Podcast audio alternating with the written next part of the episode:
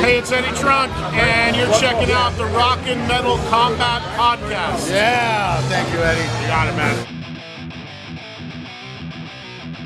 Welcome to the Rock and Metal Combat Podcast with Dr. Fuck and the Ayatollah of Alcohola, Ian Wadley, better known as Wadzilla. So enjoy another awesome, incredible episode of the Rock and Metal Combat Podcast. Bam, bam, bam, diddly dee. All right, it's time for the year in review. The first time ever the Rock and Metal Combat Podcast is going to do a year in review. And what we're going to do this week is we're going to review the year 1983. Ian's got a list of albums from 1983, and we're going to all talk about it. And with me, like always, is Oh, yeah! Ian Wadley from New Orleans. And Ian, who else do we have with us? the one and only Biggity Bang, god dang! Bill Wang is with us. The Rock and Metal Combat Podcast. Rock and Metal Combat Podcast, a place to be. Dilly D. Bam! I am the Bill Wang. I am the Asian sensation. What's up, guys? All right, Hello. dude. Great to have you here, bro. Uh, in case, like, just to give everybody a heads up, uh, we've been on Skype for the past six hours. We already reviewed. We reviewed. we already reviewed Scorpions Blackout. Then we went into this whole tirade of a kiss, and then we went into this whole tirade of other stuff that's going to be on separate YouTube pages. And Bill Wang even fell asleep, passed out during the show, but he's back awake, and we still feel like talking. Now we are a little under time restraint, so we want to get right into this episode. Bill Wang and Ian Wadley are fucking drunk off their ass. I'm sober, but doesn't matter. Uh, and we're gonna keep going. So, uh, uh, let's go down the list. The number one, we'll go to Ian. Ian was only nine years old at this Okay, time. I, I, I was nine years old, and the first one on this list is ACDC's Flick of the Switch. Uh, this is an album uh, definitely didn't come up on my radar when it was first released, and it was many years into my ACDC fandom uh, that I discovered it. And initially, I, I totally dismissed it. And while I was waiting, Bill Wang had to make a phone call. Ralph, you were taking a shower. While I was sitting here slamming beers, listening to Rising Power. And I was like, fuck, this is a great song. Um, and I realized there's a lot of great songs on this album that, uh, you know, initially I, I didn't get into, but I think it's one of those you don't get it right away. The same way you got Back in Black or For Those About to Rock. And while I still don't think it's on par with those, I, I, I think it's, it's it's a solid album, but it, it, it's stripped down. There's no Mutt Lange production. And uh, I can see why this is considered almost like a cult classic, because I think there's a lot to be desired on Flick the Switch. What do you think, Ralph? Uh, this is an album that was very much hated by all my buddies, except for a couple people. Uh, I remember a lot of people were very disappointed with Flick of the Switch because, um, well, I don't know why. I mean, I honestly do like uh, both um, uh, For Those About to Rock and Back in Black more, but I think this one is, is pretty much in the same vein as those two. I think it's as good, I mean, not better, but uh, maybe a little bit more of a downgrade. But shit, gun, songs like "Gun for Hire," or "Bedlam and Bad," um, "Nervous Shakedown." I think it's a great fucking album. It's in the tradition of ACDC. They didn't sway, but I think that's what was turning off people at the time because they wanted change. People wanted change. People are used to bands changing, and at that time, it was kind of new for people to see a band that wouldn't change. I mean, with the exception, of course, of the Ramones and stuff like that, you know. But, but, um, but that's different. You know, ACDC is a whole different animal. But uh, I think it's an amazing album, and I don't think it sold as well as the two prior to it. And uh, No. but and I- and and other than that AXL/DC show that I saw recently, this was the best time I saw ACDC. Uh, oh, I'll never forget the sh- the show opened with a guitar solo. That's how the show started, with a fucking guitar solo, and then into Guns for Hire, Fastway Open. I think that album came out in '83 as well, right? Yes. Yeah, I want to talk about that one as well. But uh, oh my God, it's a great album. I love this album. I think every I like every song on the album.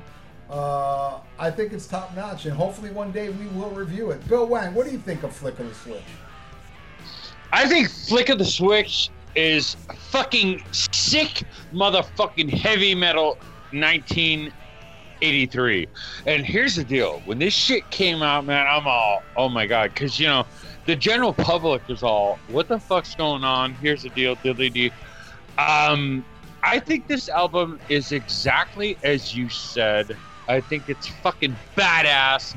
I think it's it's the thing about this album. It's just so like not pop culture. Um, I mean, it just there's just something about this album that's just just so fucking like not what everybody considers ACDC. And uh, I love this album. It's fucking heavy and it's sick and it's badass. And uh, yeah, so basically, what I think of this album, I think it's fucking badass. So there you go. Bam. Awesome. What else we got on that list, Ian? All right, coming up next, Ralph, I'm gonna let you take this first. Accept Restless and Wild. Oh my god, my favorite, hands down, favorite Accept album. Wasn't the first Accept album I ever heard. Uh, funny enough, it was. Uh, I I believe Flash Rockin' Man was the first Accept song I ever heard, which was off that album. But uh, the first album I actually purchased because I couldn't find Restless and Wild back then was Balls to the Wall. So that's my first initial, you know. But yeah, when I went back and uh, Restless and Wild is one of the best sounding albums, I think, metal albums. I love the sound of that album. Who was that? Michael Wagner, I think. Uh, I, I, let's see. Uh, well, it says it says it except, but I think it was Dieter Dierks and Michael Wagner worked. Uh, Michael Wagner was the engineer. Okay, yes. well, I, what a great sounding album. Fast as a Shark still remains my favorite Accept song, and uh, oh my God, the title track. You know, it's just I, I can't say I can't say enough good things about this album because it's it's solid from beginning to end, and uh, oh man, dude, fucking Winter Dreams is beautiful. Princess of the Dawn, bro. Come on, you know. It's uh, just, uh, w- w- Winter Dreams is from Baltimore. I'm sorry, that's what I meant. I meant oh, Princess of the Dawn. sorry. Um, you know. Uh, what can I say? I just love the fucking album. Uh, Restless and Wild, my favorite Accept album. Awesome. What do you What do you think, Bill Wang? Um. Well, with the exception of being a fucking guilty fucking pleasure, um, I think the fucking album is fucking heavy as fuck, and I love it, and it's fucking badass. And the thing about Accept is they always had a fucking cool vibe about it. it and they're just so fucking massively metal. And I love the album, and it's probably one of my top five albums of 1983. I love the album, and it's sick, it's awesome, it's badass. Five out of five chopsticks. Bam! Oh, I also want to bring this up, Ian, because you know there's nerds out there that are flipping their wig. Can't wait to tell us this. This was released in October 2nd, 1982 in Europe.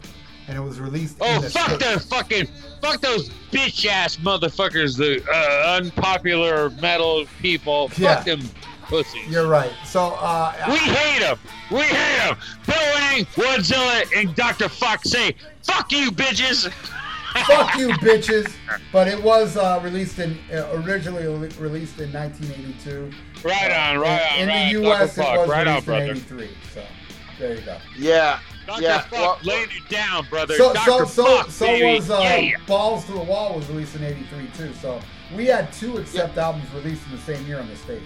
Yeah, yes. Well, well Balls to the Wall was released uh, in December of '83, and you're absolutely right. Uh, in Europe, it was released in October of '82. It was released, uh, I believe, in January '83 in the states. Uh, this is an album I didn't, you know, I didn't come to know for years, you know, after the fact. I mean, of course, my first introduction was Balls to the Wall, but uh, you know, going back and hearing this, you hear so many people point it fast as a shark as you know prototype speed metal and thrash and i i i totally get that because you know, if you've never heard Metallica, you know, and other other bands that were doing speedy stuff like Motorhead and Raven at that time, I mean, Fast as a Shark would be thrash to you. But the album Right, isn't right. just Fast as a Shark. It's also the title track, Restless and Wild, Neon Nights, uh, my personal favorite, Princess of the Dawn. Uh, just a landmark metal album, you know, and, and Bill Wang hit it on the head.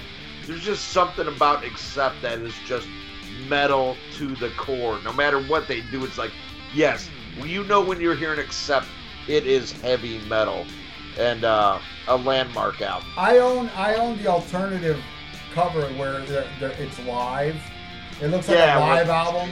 I don't own, Yes. and I never owned the original version.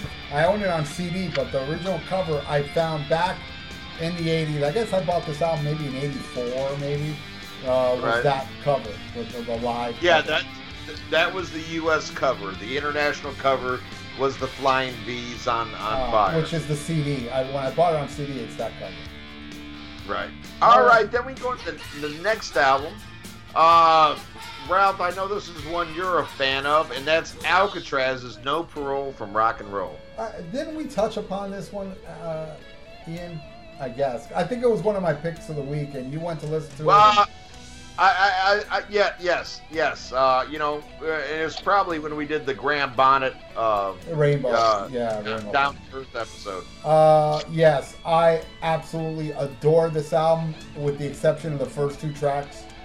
I can't stand um, Island in the Sun, and the second track, General Hospital, is like whatever. But the rest of that fucking album, Jet to Jet, Kree Nakoorie, which in my opinion uh, features the greatest Yngwie Malmsteen guitar solo. Too drunk to die, too drunk to live, whatever that shit's called. The Starcarr Lane, uh, Bigfoot, Suffer Me. I love the fuck out of fucking Alcatraz. No parole for rock and roll. Great, great, great album. What do you think, Bill? Ah, once again, Dr. Fuck fucking nailed this shit. Bam. I think whatever, I think exactly what you just said. And the thing about this album is it's just so, it's so uh, incredible. And I think it's fucking badass. And it has a lot of substance uh, I love it. It's badass, and it, it's awesome. There you go. Bam. Nice. All right, I I say turd with a capital T. Um, I, I actually got this album originally through Oh, you Columbia. suck. Oh, I know. I, I got this through Columbia House because uh, I fell in love with Yngwie uh, J. Malmsteen through the Trilogy album, and I love that album. And I started reading about him in Hit Parader and heard about this band he was in uh, before. I didn't know about Steeler, but I knew about Alcatraz. So I ordered off a, a Columbia House, and uh, man, you know, the first song I hear is "Island in the Sun." I'm like, what a fucking turd. And uh, you know, even then, and I liked some shit back then, but this this this was I was like, ugh. And then when we did our uh, Down to Earth episode, you know, you recommended me checking this out. And one thing I will say I changed my mind on with Graham Bonnet is I love the album he did with the Michael Schenker group, Assault Attack. Great. That. I I really enjoyed. His his his vocals didn't bother me. His lyrics didn't bother me for whatever reason. That hit home. But this one, you know, even you said you said, "Hey, check this out. Give it another listen." No, I still think it's a smoking piece of shit. Uh, I don't care for Alcatraz. No parole from rock and roll. All right. What's All next? right. Next is uh, the last album in what's considered a blackout trilogy from Alice Cooper that started with uh, Flush the Fashion, uh, Zipper Catches Skin, and it ended with this year's album, Dada, which would be Alice Cooper's last album for three years. And he says he has no recollection of making this album. Uh, it was his last for Warner Brothers, and it's kind of a loose concept album. It definitely has a cult following, but other than that, most people don't know it. What do you think, Ralph? I absolutely adore this fucking album. It is uh a weird fucking album, but so was the two before it. I like Flush the Fashion a lot. Zipper Catch Skin was kind of like hit, very, very hit and miss. But as far as the Blackout era, this is my favorite one. Um, Dada is just something I, I go back to a lot. And like about two years ago, I found it on vinyl and I almost fucking creamed my pants. I, I even went, oh man, in the record store. And people turned around and looked at me. I was like, wow, I can't believe I found Dada on vinyl, you know? Uh, I think it's a really great album, even though as weird as it is. Um, I like the title track, you know. There's there's a lot of good stuff I, I like on this album. I love America. It's just one of my favorite Alice songs. It's just so weird and funny and I don't know, man. Something about Dada, dude, that it's just like hits home with me. It's one of the. It, it is a strange album, and people that aren't like really into Alice Cooper, they'll probably end up hating this shit. But I honestly think it's a. It's a great fucking record, you know, and and it's weird how he couldn't, you know, remember the shit. Dyslexia is another good one I like on this one. And Pass the gun around and.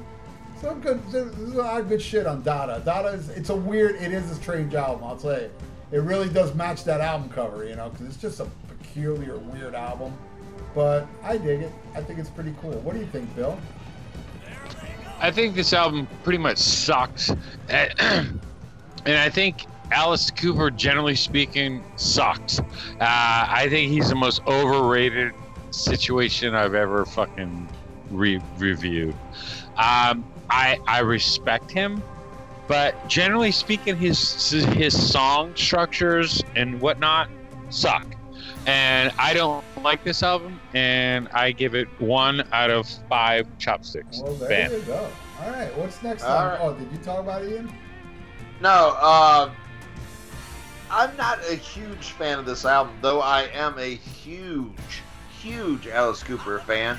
More so of the original Alice Cooper band. I mean, to me, they could do no wrong. Well, that was Uh, the best Alice Cooper era by far. Yeah, yeah. To, to me, but there, there's people like Chris Sinzak who uh, preferred the solo Alice era. Podcast superstar. Podcast superstar. That's right. Um, uh, I, I'm kind of on the fence with this album. I think as far as the Blackout uh, trilogy goes, yes, it probably is the best. I mean, my favorite song out of that whole era is uh, the theme song to Class of 1984, uh, "I'm the Future." Uh, I, I think that's the by far the best song out of that era. But there are some good gems on this album.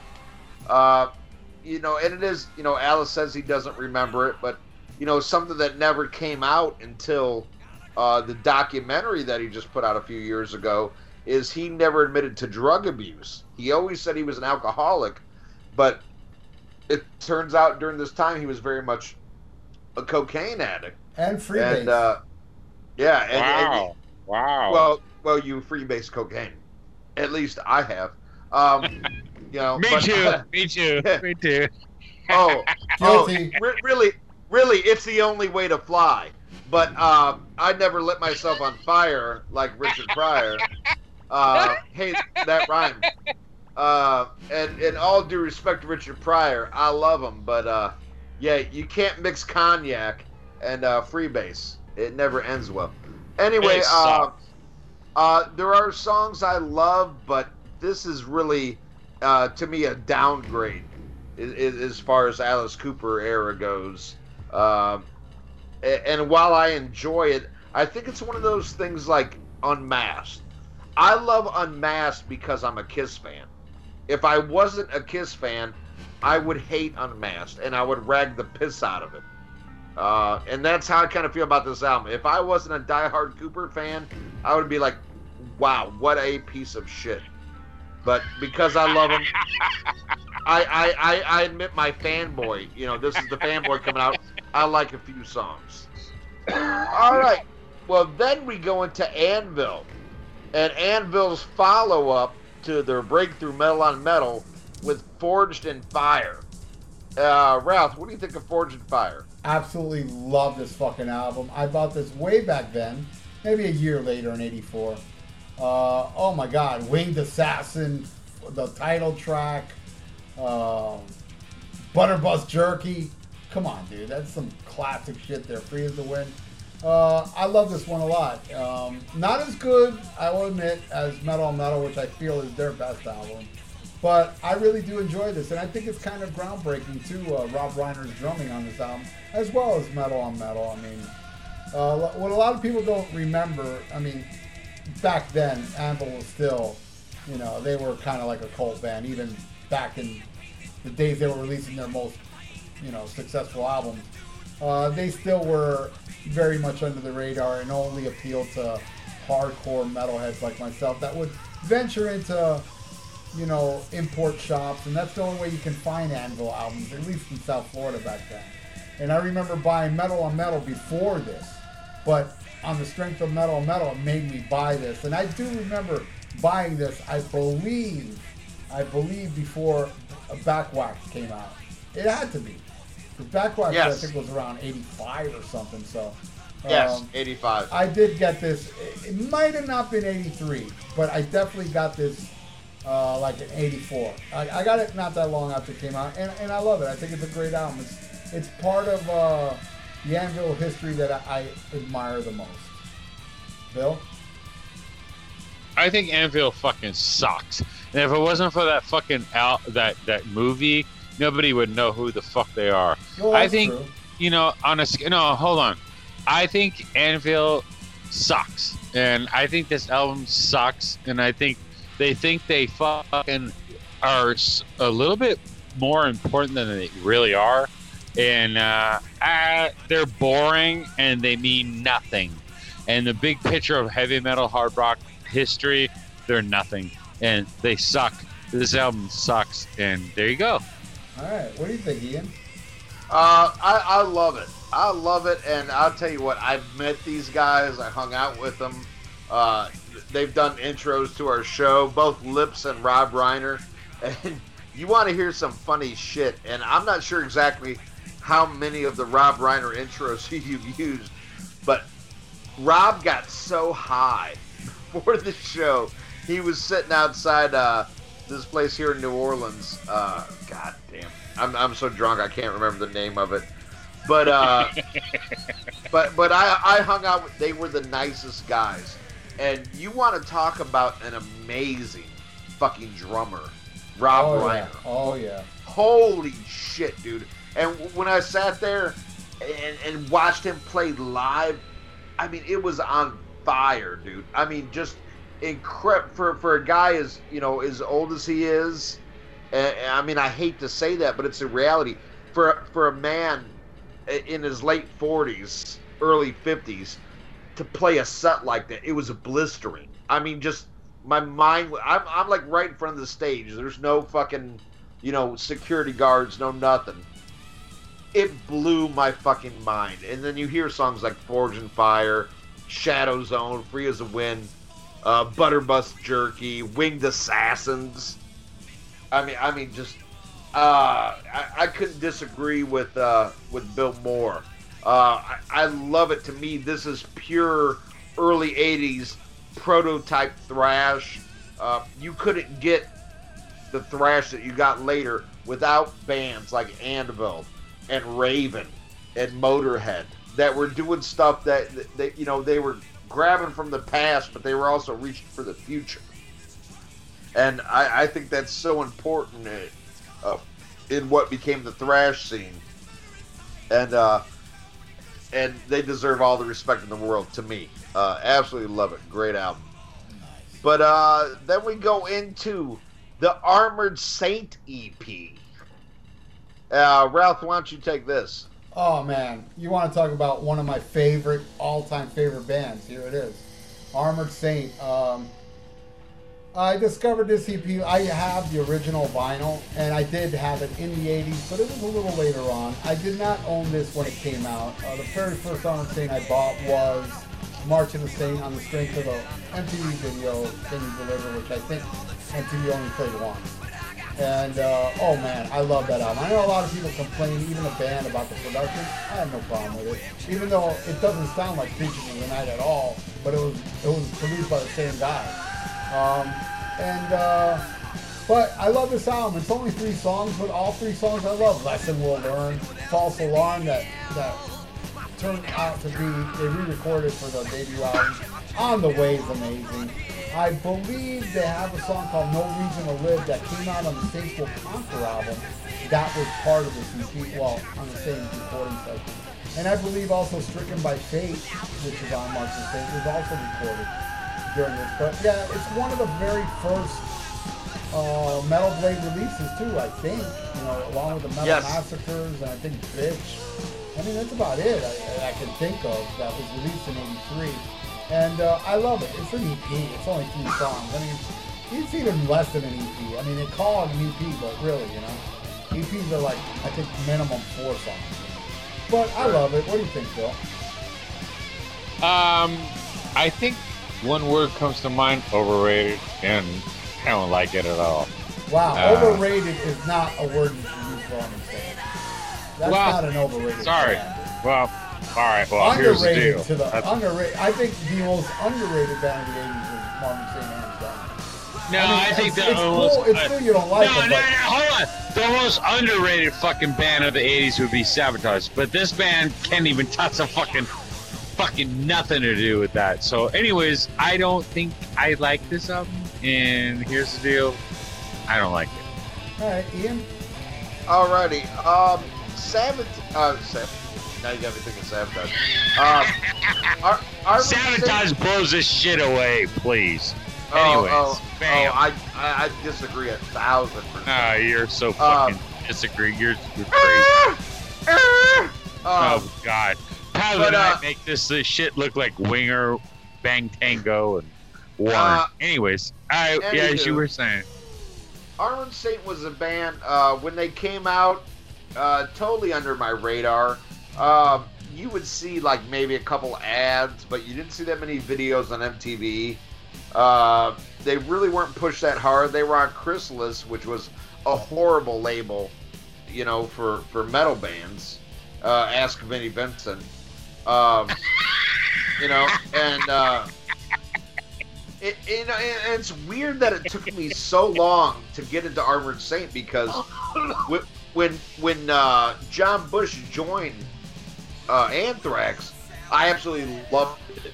You know, and, and that was the one like I thought I could never forgive. You know, that's almost like replacing David Lee Roth. You know, you can't replace Joey Belladonna. Uh, but man, when I heard Sound of White Noise, I was like, oh, this guy's amazing. But for whatever reason, I never went back and checked out Armored Saint until years later. And even then, it was sporadically, and it really wasn't until Ralph, you expressed how much you love them that I was like, wow, I really need to go back and listen to this. And now going back and listening, I'm like, man, what solid, like 80s metal, you know? And you can totally see why Metallica wanted John Bush to be their lead singer because they knew if they didn't, eventually uh, Load would come out and James would try to sound like Merle Haggard, you know, and they, they would have to stop it. Uh, love Armored Bang Saint. Tango, Bang Tango. Bang Tango. Uh, harder than Load. uh, Anyways, my bad, bro. Uh, no, I, I I love this EP, and it, to me, it's it's classic early '80s American heavy metal. And what I, I love, really think- another thing I love about Armored Saint too was they really did adopt the British metal.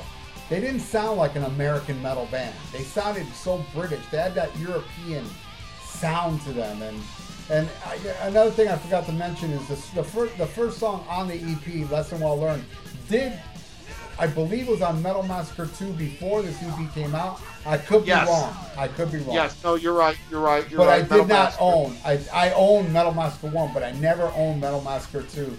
I own it now, but uh, I believe I bought the EP before that. But yeah, Lesson Well Learned was on Metal Massacre 2. Uh, the, the leading track on it, first track on that. All right, what's next? All right, next album is man. This is one that really divides the metal community, and that's Black Sabbath's only album with Ian Gillan, "Born Again." Ralph, talk about it. Probably the heaviest of all Black Sabbath albums, I would say. Um, groundbreaking. Production does not bother me at all, even though it does bother everybody, including the band. Uh, love the album cover, and it bothers the band as well. Trash, which by the way, I saw this tour and they did not play Trash, and then I, and I was like, I was perplexed. I was like, how can they not play Trash? It's the fucking, it's the first track on the album. It's it's the video, you know, because at that time that was the only video I saw. Later on, they did. I saw a video for Zero the Hero, which is an actual continuation from the song Trash. Trash and Zero the Hero are kind of like a, a trilogy. Well, not a trilogy, a story in one.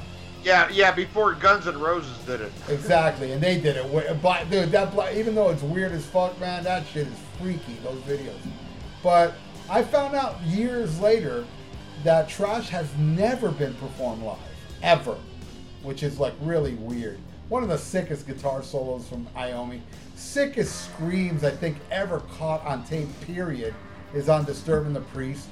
I mean, especially toward the end where he's like, ah, oh my god, dude. Zero the hero. Later, uh, uh, later Guns N' Roses used as uh, Paradise City.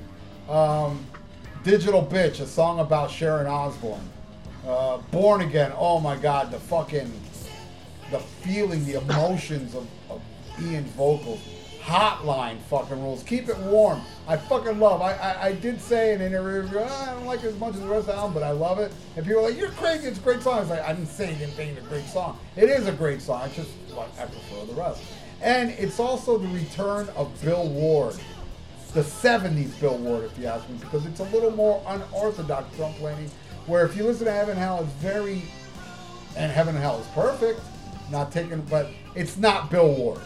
I'm sorry. It's it, you know, it's like Vinny Appice. It's somebody just keeping the beat, you know, and you know. But in this one, Bill Ward kind of stretches a bit. It's unfortunate he wasn't around for the tour, but I did see the tour at Sunrise Musical Theater with Night Ranger, and it was a mind blowing experience. I'll never forget watching Ian Gillan on stage play bongos to fucking War Pigs.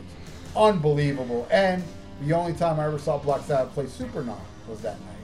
So I love uh, Born Again. One of my favorite albums of the 80s, definitely. What do you think, Bill? Man, first and foremost, um, anybody, uh, all my fans are gonna be all fucking listening to my shit. Here's the deal: this album fucking is the most sludge, fucking infested, fucking badass album. I love it. I think it's fucking.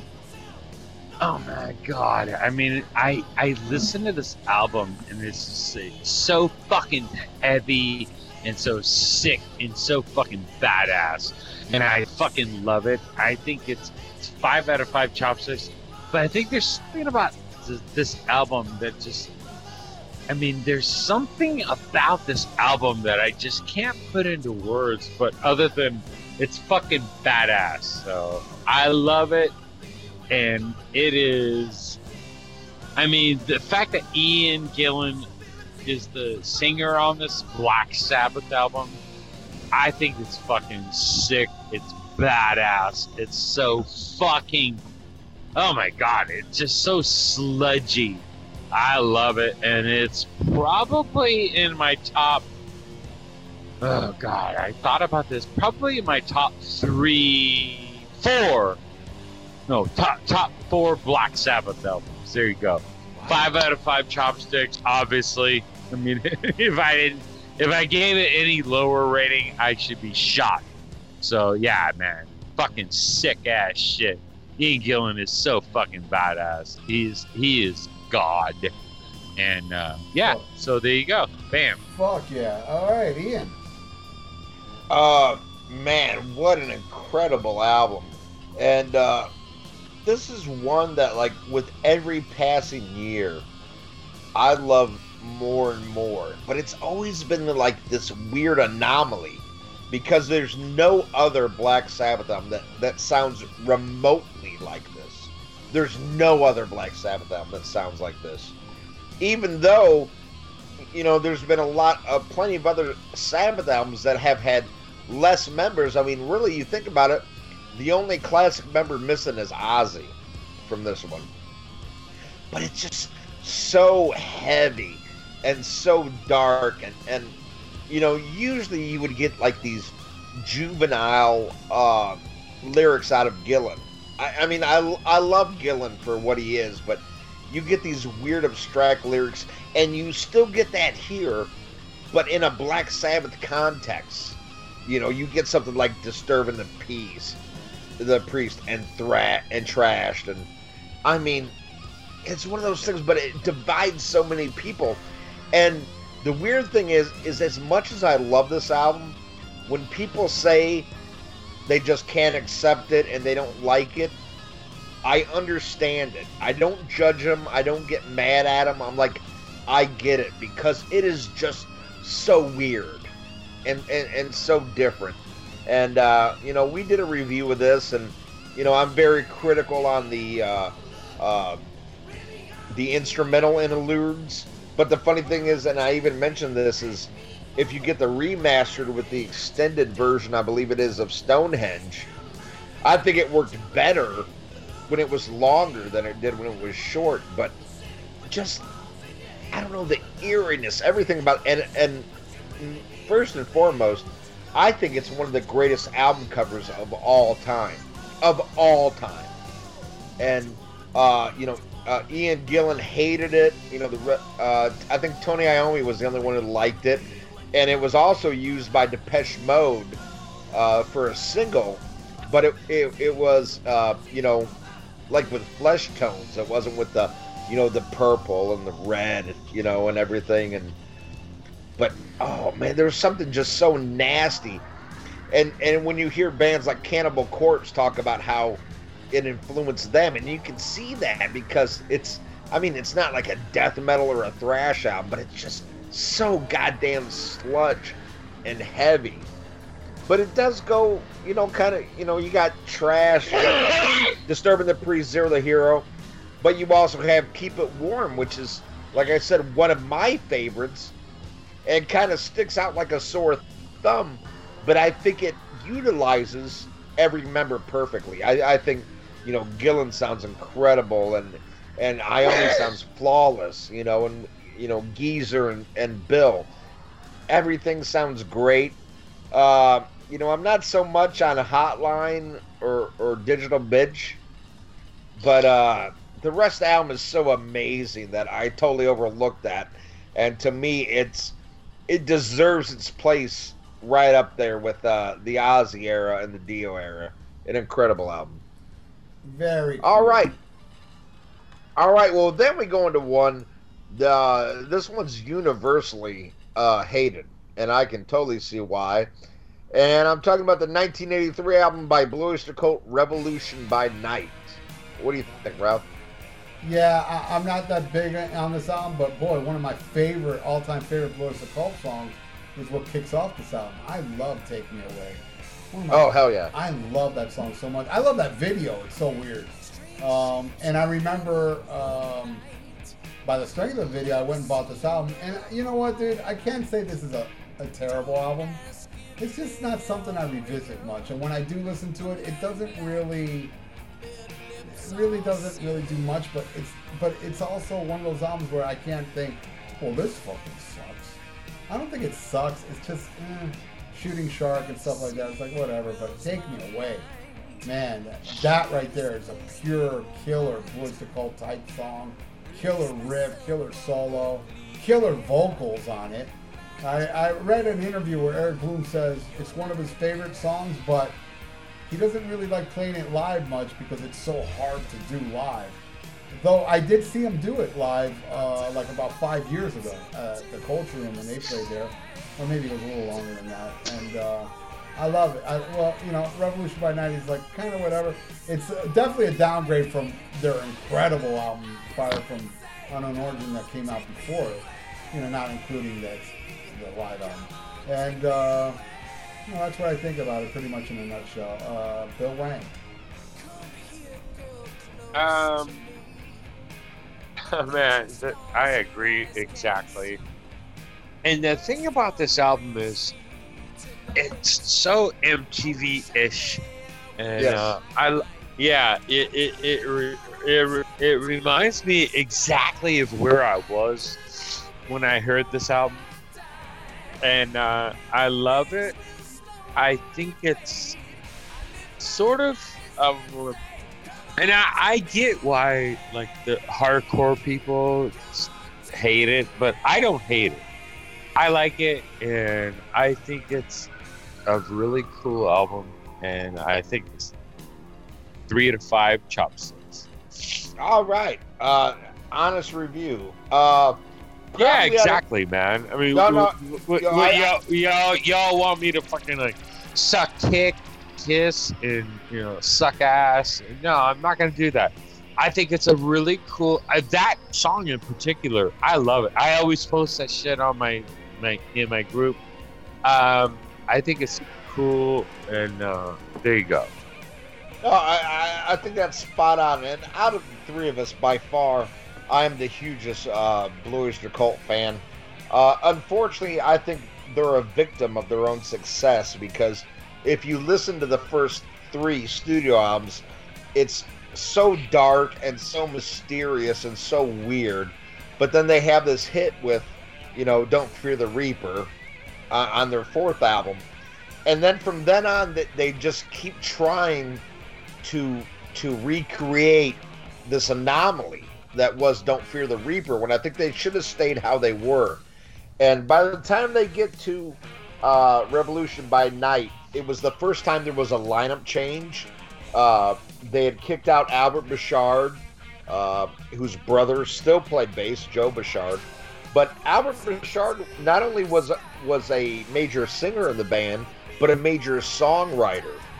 And to produce this album, they got Bruce Fairbairn, who you know cut his teeth doing um, Loverboy. Uh, would go on to do Bon Jovi, all the horrible, Psycho Aer- Circus. yeah, all the horrible Aerosmith album. And there's a reason I'm glad he's dead. And and and this is the beginning of it. Uh, and he was murdered.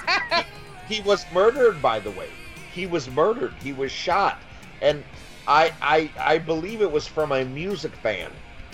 Um, because I don't like what he did with the band. Uh, I I love "Take Me Away," uh, which nobody uh, mentioned was co-written with Aldo Nova, who at that time was hot off of Fantasy.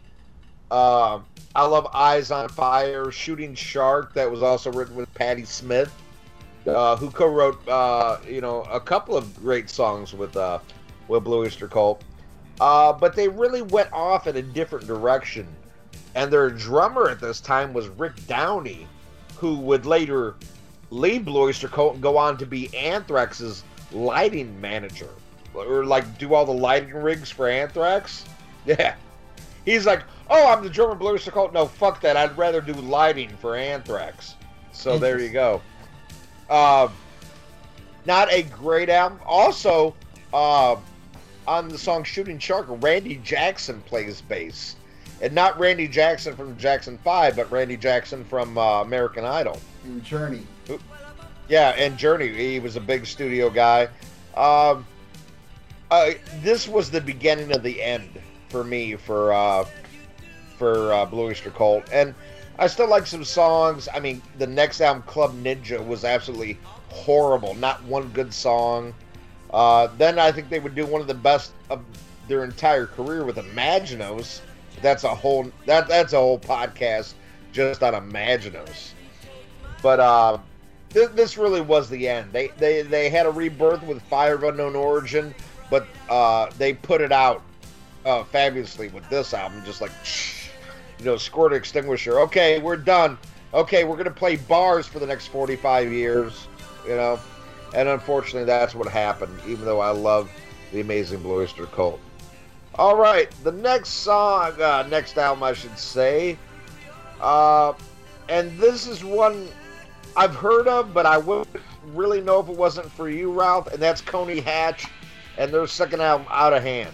I'm not really that familiar. I've heard it, but nothing really grabbed me from it. Uh, I'm a big fan of the first album uh, with Devil's Deck and Monkey Bars. This one is, I remember it had a song called Shake It. Uh, that was okay. And Love Games was okay. I believe that was like maybe the single for uh, Fallen Angel. You know, it had some decent tracks, but it, it wasn't something that I, you know, I. Here's the thing. Um, back in the day, uh, when I bought Coney Hatch, I bought the first album on the strength of the video for Devil's Deck.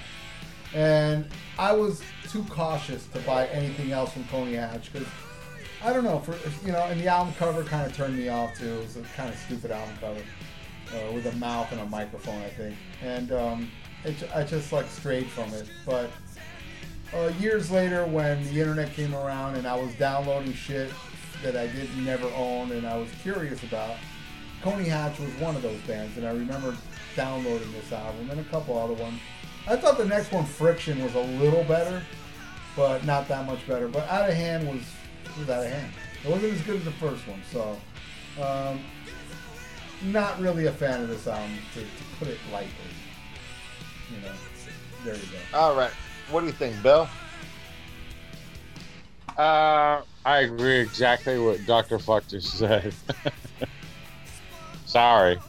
I mean, I, it's it's simplistic, but exactly. Alright. All righty. Um, well, I checked this one out, Ralph, after you know uh, you turned me on to the debut album, and yeah, definitely a step down.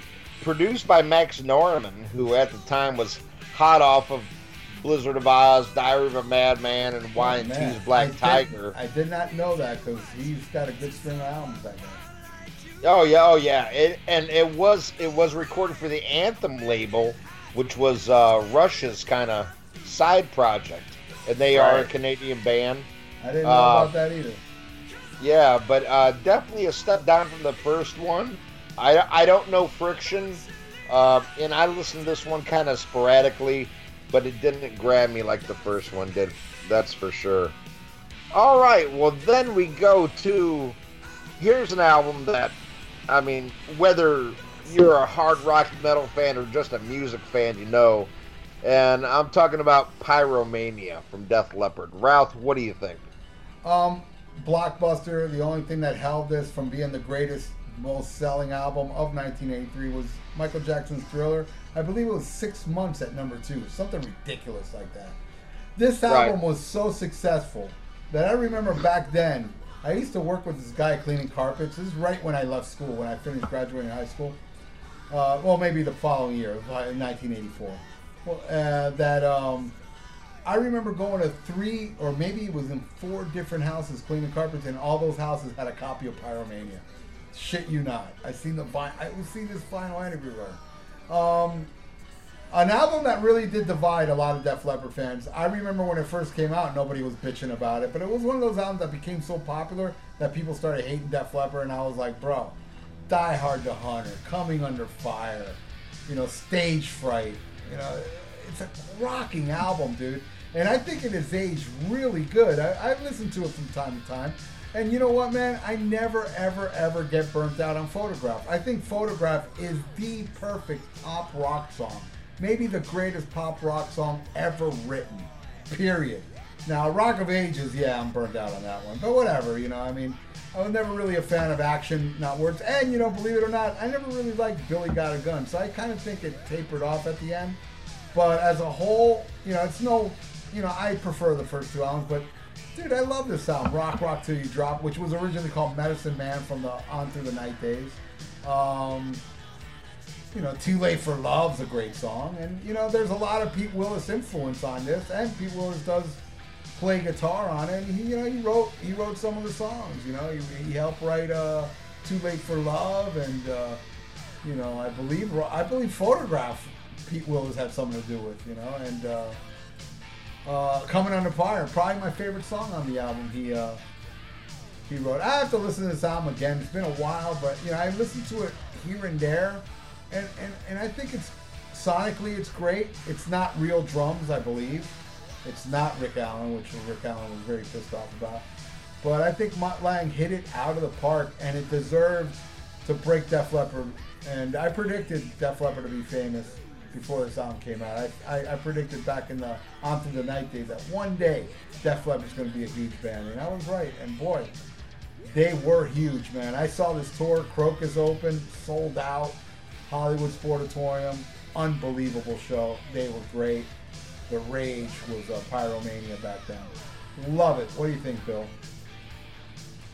You know, the thing about this album is I was trying to, like, it was not I never got any sort of uh, situation where somebody would tell me what this album was, and neither of you guys told me what this was about. And I think the the I mean, if I was really trying to define this album, if somebody said, "Hey, Bill Wang, give me a word to define this album," and I would say, "Oh, okay," and I would say, "Brilliant."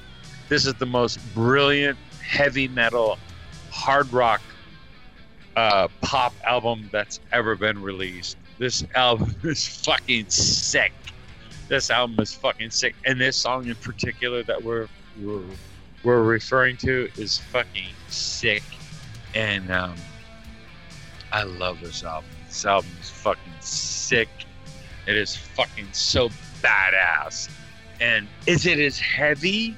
Is it as great as the album prior? No, it's really not. But is it fucking badass? Fucking damn right it is. It's fucking badass. And I love this album. And um, it's crazy because I was like totally trying to put myself in the perspective of back then, you know, because I lived it. You know what I'm saying? I lived it. I'm not the guy that that oh yeah this that and the other thing. I lived it. I was outside of the Oakland Coliseum Stadium when um, oh Christ, where uh, what was the guy's name? Oh my God, uh, Billy Squier. Oh my bad. Billy Squier was uh, the opening band, um, and uh, he basically got blown away. And uh, my situation is this album is badass and it's it's awesome. And I know it, I'm going crazy, whatever, but it's awesome and uh, it's awesome. I can't say right. enough.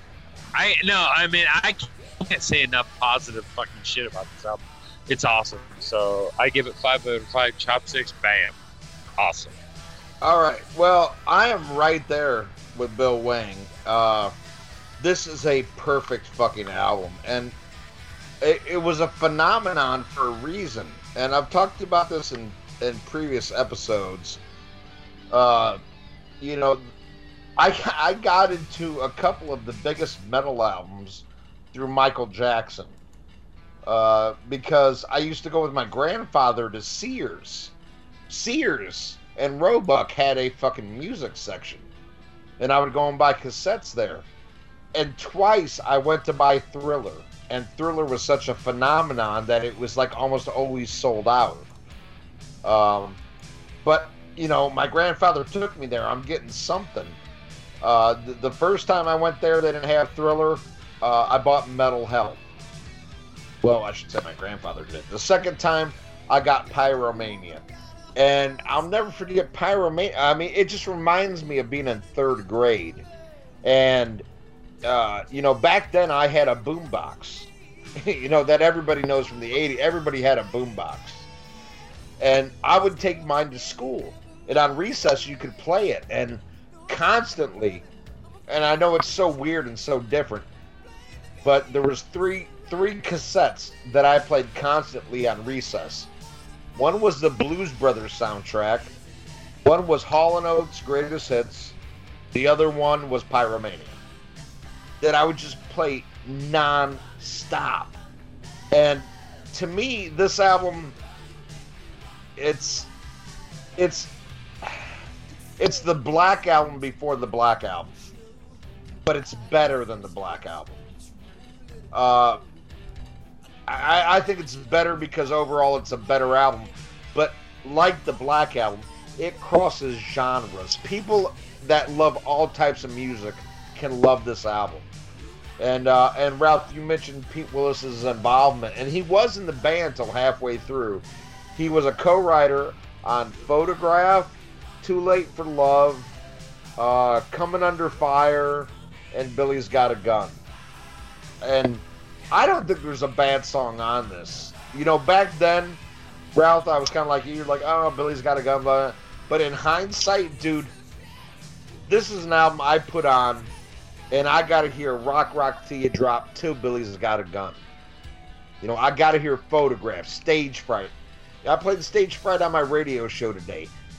One of my all-time favorites, Too Late for Love, Die Hard the Hunter, Foolin', Rock of Ages, Coming Under Fire, Actions Not Words, and Billy's Got a Gun. I mean, it just does not get better than that. And in hindsight, you got to realize how many people became heavy metal fans because of Metal Health and Pyromania. These are two of the most important albums of all time in, in hard rock and heavy metal because it proved that you can do something hard and rocking, but still has that, that pop chorus and, and can appeal to so many people. I mean, I mean, how many people do you know that aren't hard rock fans, but you know, you play like fucking, unfortunately, some shitty songs like you know, pour some sugar on me or whatever. You know, play some Def Leppard songs. They're like, oh yeah, I love that shit. You know, uh, and they were so on fire, in my opinion, the first three albums. And uh, you know, of course, you know, for us diehards, it really went down after that. But you can never underestimate, uh, you know, albums that were so huge. Metal Health, Pyromania. Uh, I mean, I know it's totally off topic, but Synchronicity by the Police. So many albums that were like just groundbreaking that don't get the attention they deserve because Thriller eclipsed all of that, you know, and that's that's not their fault. I mean, it's just, you know, Thriller is something that comes along once in a lifetime, you know, and it is what it is. But this was just a phenomenal album that appealed to everybody. The videos were perfect. They looked perfect. At that time, they had 10 arms, you know, which was a plus. Uh, you know, I, I even said that when I played Stage Fright today. I said, I miss this kind of Def Leppard like Rick Allen misses shirts with two sleeves. Wow, ouch. Yeah, I know. And I was like, oh, too soon? You fucking bitches. but, uh, you, it, it's, it's an incredible album. And it, it, it's a phenomenon that none of us will probably ever see again. There will, I, I don't think in our lifetime, unfortunately, the way music's going, we'll ever see a crossover album like Pyromania again. The closest we ever saw to it again was the Black Album. But I'll take this over the Black Album any day of the week. But uh, I mean, those were two albums that you know your grandmother had a copy of, and and, and my grandmother had two, and she sold them both for drugs. But that's another podcast. Uh, absolutely love Pyromania. So now we go to the next album, which is, and I know we're skipping some. Some people are going to say, "Oh, why didn't you mention this album?" Well, bitch, we've only got so much time. We have to talk about the debut album from the band, christened after his lead singer Ronnie James Dio, Dio and Holy Diver. Ralph, what do you think? Uh, wow. And uh, I gotta tell you, man, the, uh, the first time I ever heard of this album, being a big fan of uh, of Black Sabbath with Dio, because I own Mob Rules, I didn't know this came out. It was not very well promoted when it was the first initially, uh, initially out, because I had a friend, his name, I don't remember his real name, but his nickname was Hoser. And no, he wasn't from Canada.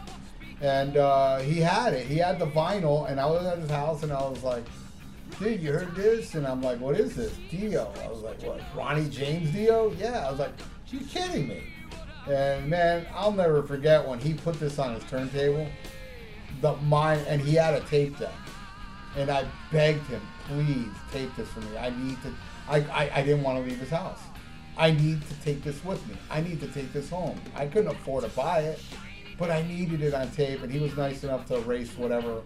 I think it was like fucking. Uh, he had Asia or something, and he erased it and put Holy Diver on it, and I took it home, and I would play it so nonstop, and it was just such a great. It, this this album, like a lot of people, like if you were a headbanger, dude, in 1983, this was like the hardcore album.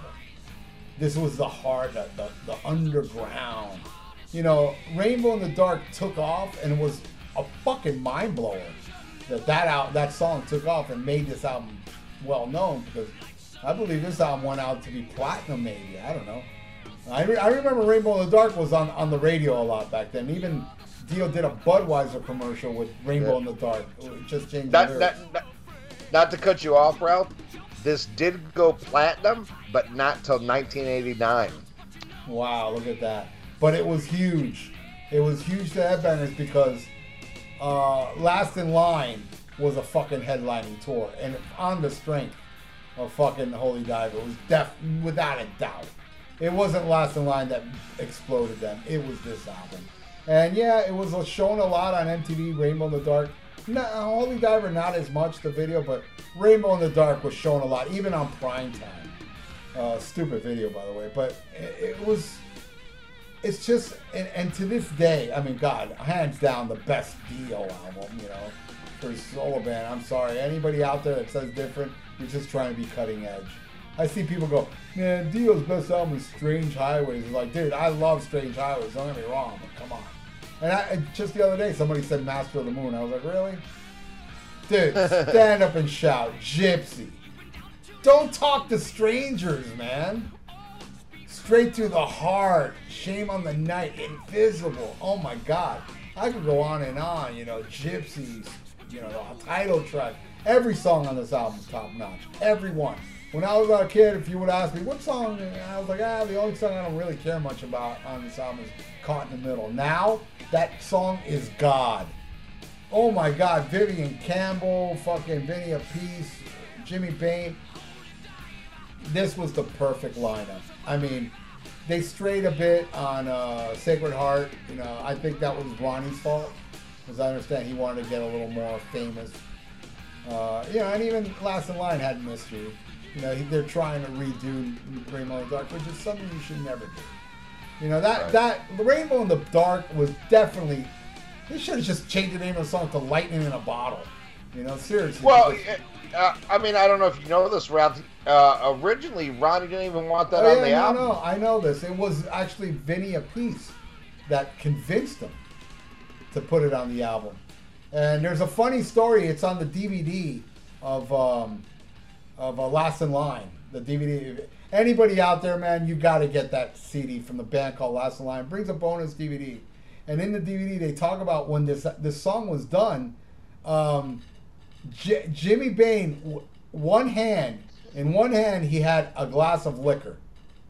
In his mouth he had a cigarette dangling, and he went up to the keyboard and did that. He did that thing on the keyboard. He came up with that little keyboard part uh, while da- uh, smoking and drinking. You know, uh, you know he's like multitasking, and you know, and that's the most iconic part of that fucking song. That's the, I think that's the that was the appeal to make that a commercial success. Was like, dude, Oh, yeah. if you take that little keyboard part out, it'd be a kick-ass Dio song, but it wouldn't be a kick-ass commercial Dio song, like mass appeal Dio song. Jimmy Bain, rest in peace, uh, came up with that little keyboard part. I love that song. I love every song on this album is fucking great. Dio really nailed it, and I honestly believe if he would have stayed in Black Sabbath, uh, the next Black Sabbath album would have had a Holy Diver on it, and Shame on the Night. Uh, who knows what Tony would have came up with, but I think those two titles alone would have been great for Black Sabbath. But go ahead, what do you think, Bill? Um, oh man, I swear to God, I think it's fantastic. The the situation, I think it's fucking awesome. Um, there's elements that I'm like contemplating. Is is it as good as it I think it is? But I think it is, and I think the it's awesome and I give it four to five chopsticks. Bam. All right. Uh, I, I think it's absolutely amazing. And uh, it's sad in a way that this wasn't the next Black Sabbath album. Uh, but I mean, as everything turns out, you know, we got Born Again and we got this album. So I think everybody wins. Uh, the only person that could have improved on this would be Tony Iommi, and even I don't know if he could have done what Vivian Campbell did on this album. Uh, so it's probably best it happened the way it did. Uh, not one bad song, and uh, you know I love that you brought up the fact, Ralph, that it was uh, you know Jimmy Bain who came up with the with the keyboard part because a lot of people associate the original lineup with Claude Schnell on keyboards, but he didn't join the band until the tour and didn't become an official member until Last in Line. And uh, I mean, you hit the nail on the head. That was that was Jimmy Bain who came up with that. And played all the Um, keyboards on this album, actually. Ronnie James Dio did some synthesizers on it. Right.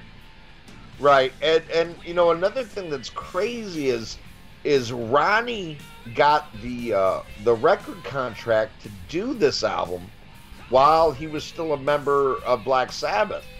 He got he got a, a solo contract during uh, uh, the Mob Rules era.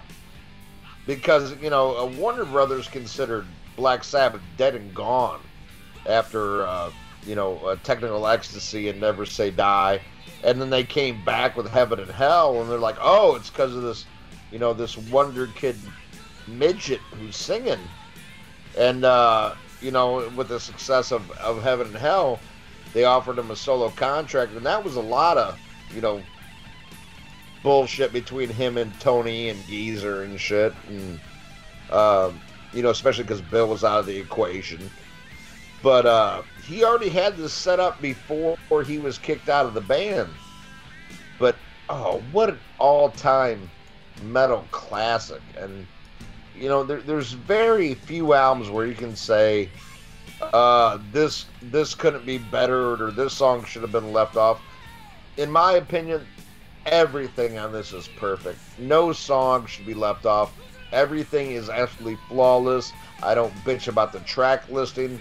Everything about this album is incredible. Uh, one of the all-time greatest metal albums. If there's anybody who doesn't know uh, Holy Diver, you probably don't know the joy of pussy because it's just that ABC. Just you'll like never, you'll never hear them talk about this on unpopular metal opinions. no, because it's unpopular to say how awesome this album is. They- Uh, they- but this is- but it's funny because they, they their favorite song is from uh, the Losers. It's called "Shame on Shame on My Life." yeah. All right. Well, then we go into the next album. Before you go into That, the next uh, album, uh, can we all agree? Top five, 1983, Holy Diver has to be in there, Oh yeah, definitely. right, Bill? Wake up, Bill. All right, go ahead, Ian. What's the next one? All right. Uh, the next one is uh, very important because this is the dawn of the cock rock era and the more, you know, if you will, lighter metal. And I'm talking about Dokken breaking the chains. Uh, even though, you know, they would definitely have more impact with their next album, this is when they first came on the scene and uh, a band that even though they were never that huge, in my opinion, were very important uh, in 80s hard rock and heavy metal. What do you think of Breaking the Chains, Dr. Fuck? First time I ever heard anything to do with Dokken was, man, I remember this shit so vividly. And it's a weird situation too. I was on a bus, a metro bus, and I had a boombox with me. And it was late at night, and I used to listen to a syndicated radio show called um, uh, The Metal Shop. Metal Shop. only show with teeth. And uh, I'm in the bus, and I used to record the metal shop every week. And this, uh, uh, it just so happens I'm on the bus and I'm recording, and they played Paris is Burning. And I remember hearing this on the bus with the guitar solo, and I'm recording this, going, "Who the fuck is this?" And then the drums come in, the bass drumming, and the vo- uh, the vocal, uh, everything about Paris is Burning. I fucking love, and probably is, along with Tooth and Nail, the title track, my favorite uh, Dokken song. Oh my god, I love Paris is Burning. So, you know, that, that was Paris is Burning from Dokken. I was like, I need to buy this fucking album, dude. Dokken, Paris is Burning, you know? So, uh, And then soon after, I I, I could be a little sketchy because it's been goddamn what, 34 years already. Um, I don't recall if I saw the video for Breaking the Chains before I bought the album or not, but I do remember Paris is Burning. I, I do remember I heard before the, song, the video. I saw the video for Breaking the Chains. Which, by the way, Breaking the Chains music video is one of the greatest videos ever. It's so bad, it's fucking amazing. Love it. It's Love so it. horrible. Said she loved me. She loved. I love you. She'll come back. You see the girl mouthing. I'll come back.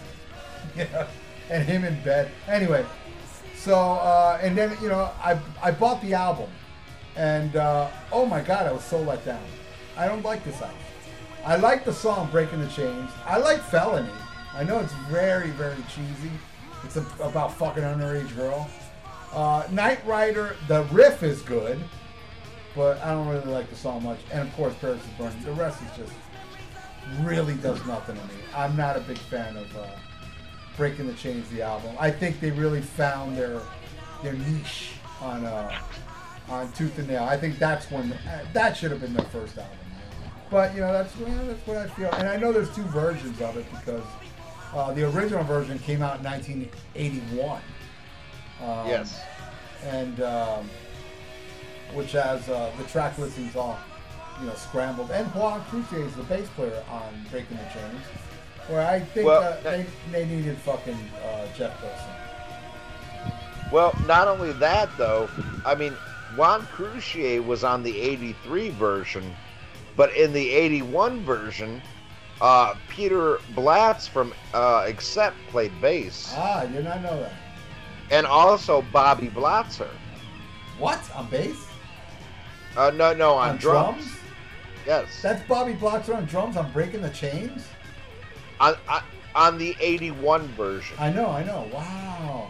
Yeah. And now I gotta hear Yeah, the Bo- 81 bro version. Bobby Blotzer and bass was split between Juan Croucier and Peter Baltes. I did not know that. Interesting. Eh. And then when they re-recorded '83, you had what was considered, well, uh, aside Juan Croucier still played on the '83 version, but you had Wild Mick Brown and, and George Lynch and Don Dokken. Well, George um, Lynch was on the 81 version, right? Yes, yes. Okay. Uh, but he came in, I, I, I believe, even though he has co-writing credits on all the songs, I believe a lot of them were written, you know, ahead of time by Don. And um, uh, it's a good album. Uh, I agree. Like, I think they really found their sound with Tooth and Nail the following year in '83. I mean '84. But uh, you know, songs like in the middle. I love in the middle. Uh, Breaking Chains. You know, Paris is burning. Um, you know, but it, it is compared to the rest of their catalog, it is very fillerish. But you you see the genesis of what would become, uh, you know, cock rock in the '80s, hard rock and heavy metal, and and uh, for that I love it. But uh, you know, their best was definitely yet to come. All right, Bill, what do you think of Breaking the Chains? I think it's great. All right, what's that? All right. All right, well, let's go to something. Uh, I know you and me. Wait, would, wait. Wait, wait. Bam, bam. All right, go ahead, go ahead. Here's something I think you and me would both like to talk about, and uh, I think we definitely need to expose more people to, and that is the first studio album by uh, Exciter, Oh yeah, heavy metal I'll talk- maniac. heavy metal maniac. You're damn right. Hell yeah! What a Ralph, great ahead. album. Uh, honestly, I gotta be honest with you. I think Violence and Force was a little better, the follow-up, but fuck, dude, this is a great album. Fucking uh, Stand Up and Fight title track, uh, Black Witch. Come on, bro. Rising of the Dead, Under Attack, Cry the Banshee, dude. Iron Dog. Oh my God, Mister everything. Mistress of Evil. Great, great album. An album I bought back then. From the Wow. strength, from the strength of the album cover. This was one of those albums that I bought without even knowing what it sounded like. I just saw the album cover, and you know what? It's not so much like. Yeah, I remember the album cover. It's cool, you know, the guy's cutting into a Marshall amp and it's bleeding. But It's just the fact that it says heavy metal maniac. Now, what, what a lot of people, and maybe you don't even understand it, Ian. Uh, at that time, 1982, heavy to say heavy metal was fucking badass. Because you know, Yeah. if you if you would call yourself heavy metal, you were like, dude, that's all. And then I see a fucking album by the title, Heavy Metal Maniac, with a guy cutting into a fucking speaker where you see blood, and the name of the band is called Exciter. It's one of my favorite Right. pre songs. Dude, everything about this, and you know, flip it around, they look metal as fuck. With the, with the leather straps and shit, and I'm like, oh my god, this has gotta be good. And oh man, when I put it on, it was, dude. It took me. I, I'll be honest with you. I got it on the first listen, but it did take me back a bit. Going, whoa, these guys mean business. This was cutting edge, dirty. Not much of this around at the time, but it Right. still it still wasn't like like I'll give you an example. Like the first time I heard Venom. You know, the first thing I thought of Venom, I was like, God, this sounds terrible.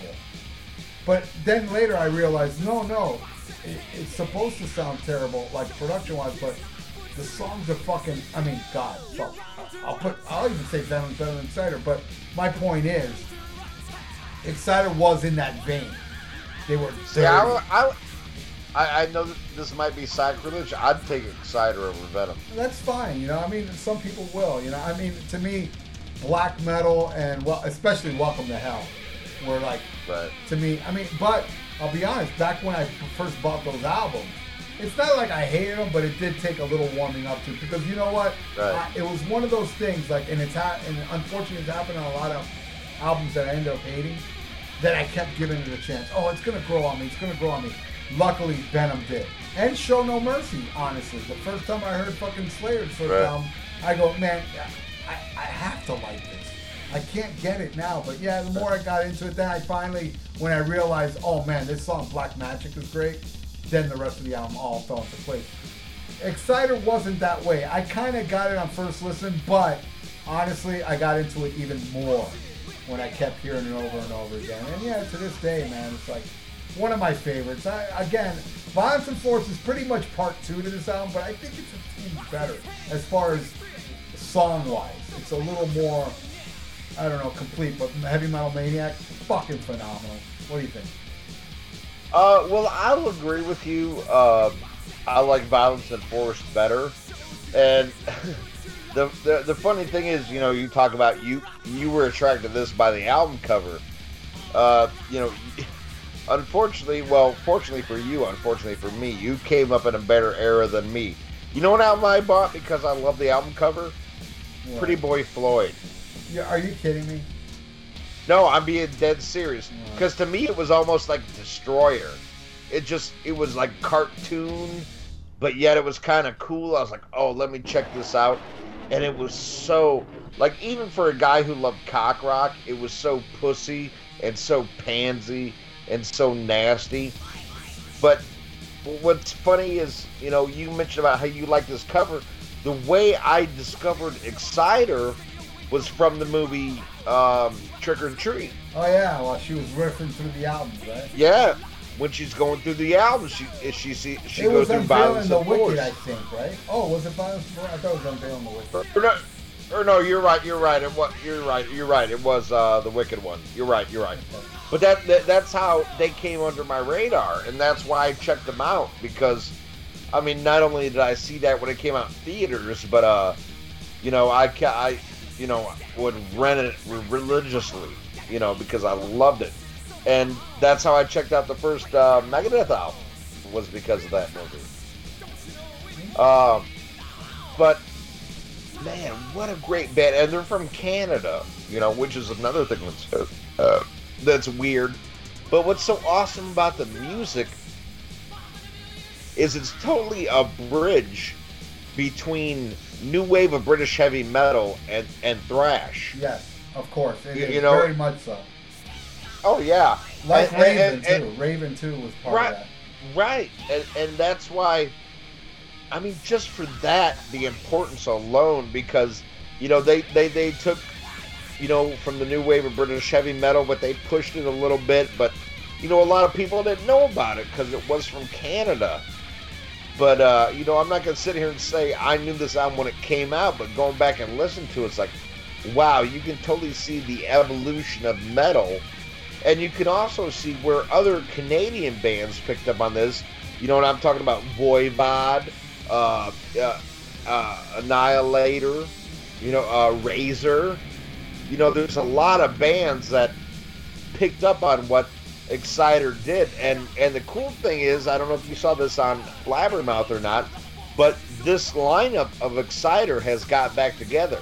Yeah, a while ago. Actually, it's been about a year already that they reformed. Right, but the, right, and well, they played some shows, but now they announced they're going to do a new album. yes, so. I saw that, um, which is great. So uh, I'm excited about that. You know, I- you know I will it saw stand up to this? Exciter.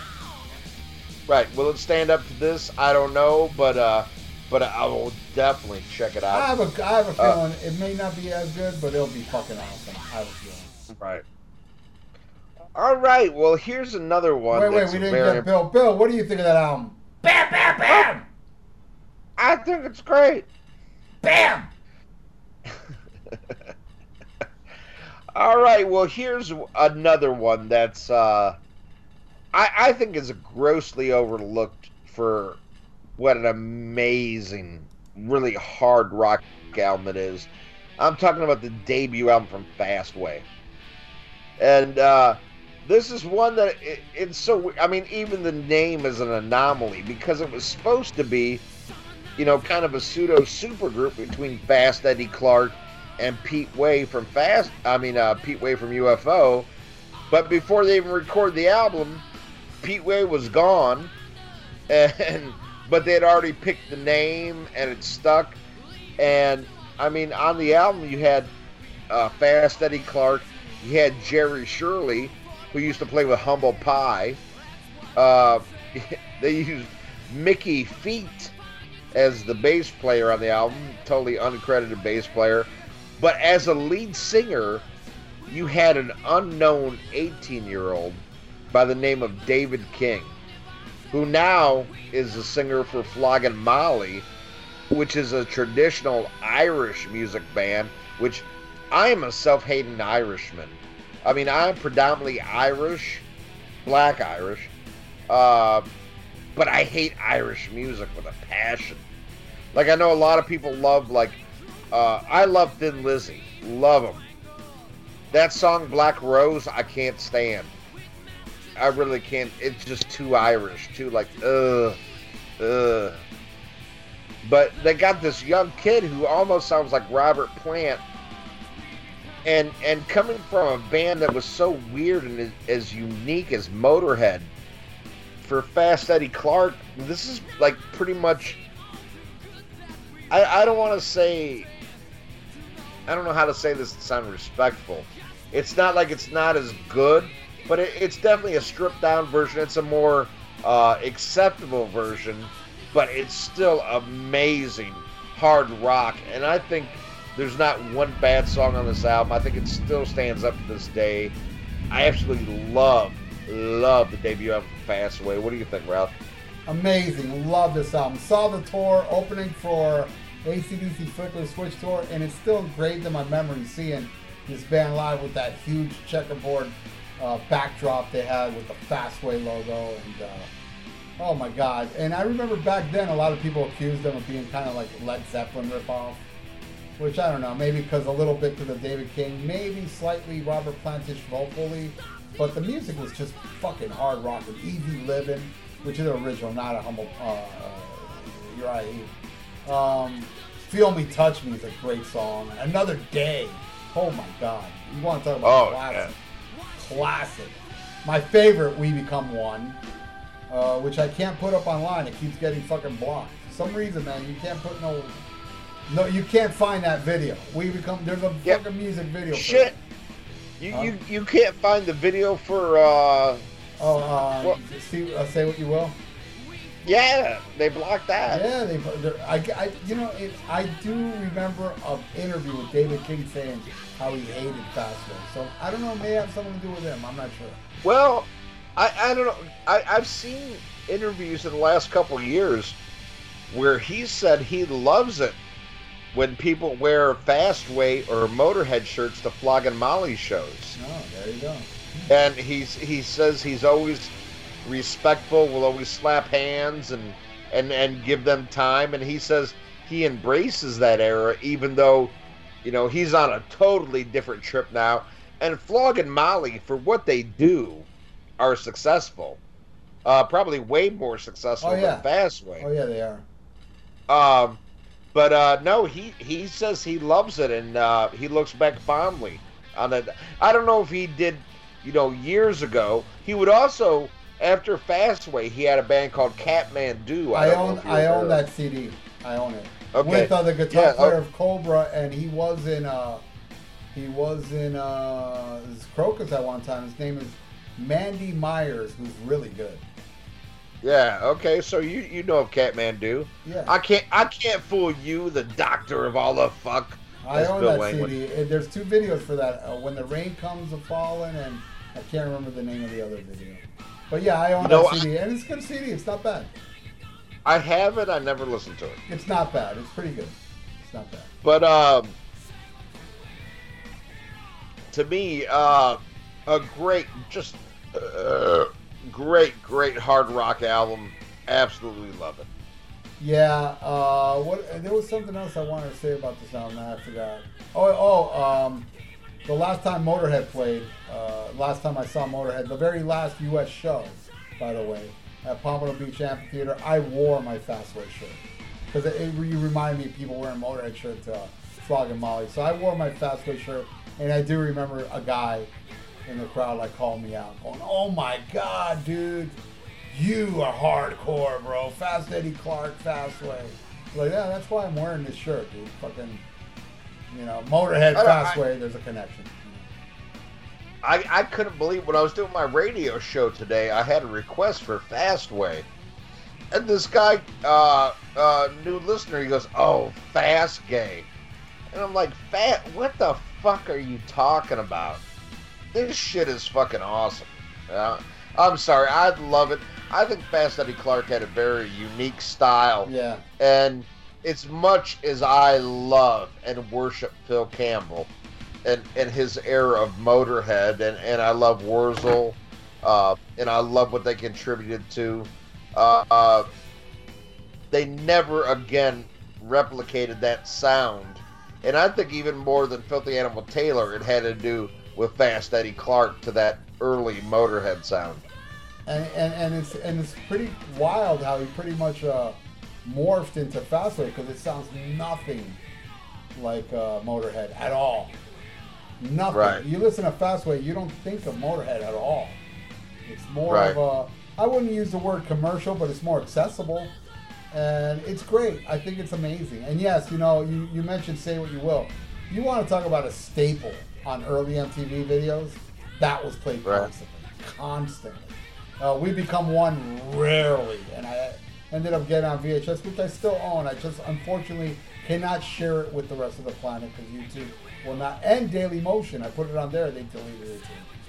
So we'll see what I can do. I'll, I'll see if I can get it on uh, some other. I, you know what? It's the thing is, Ian, dude.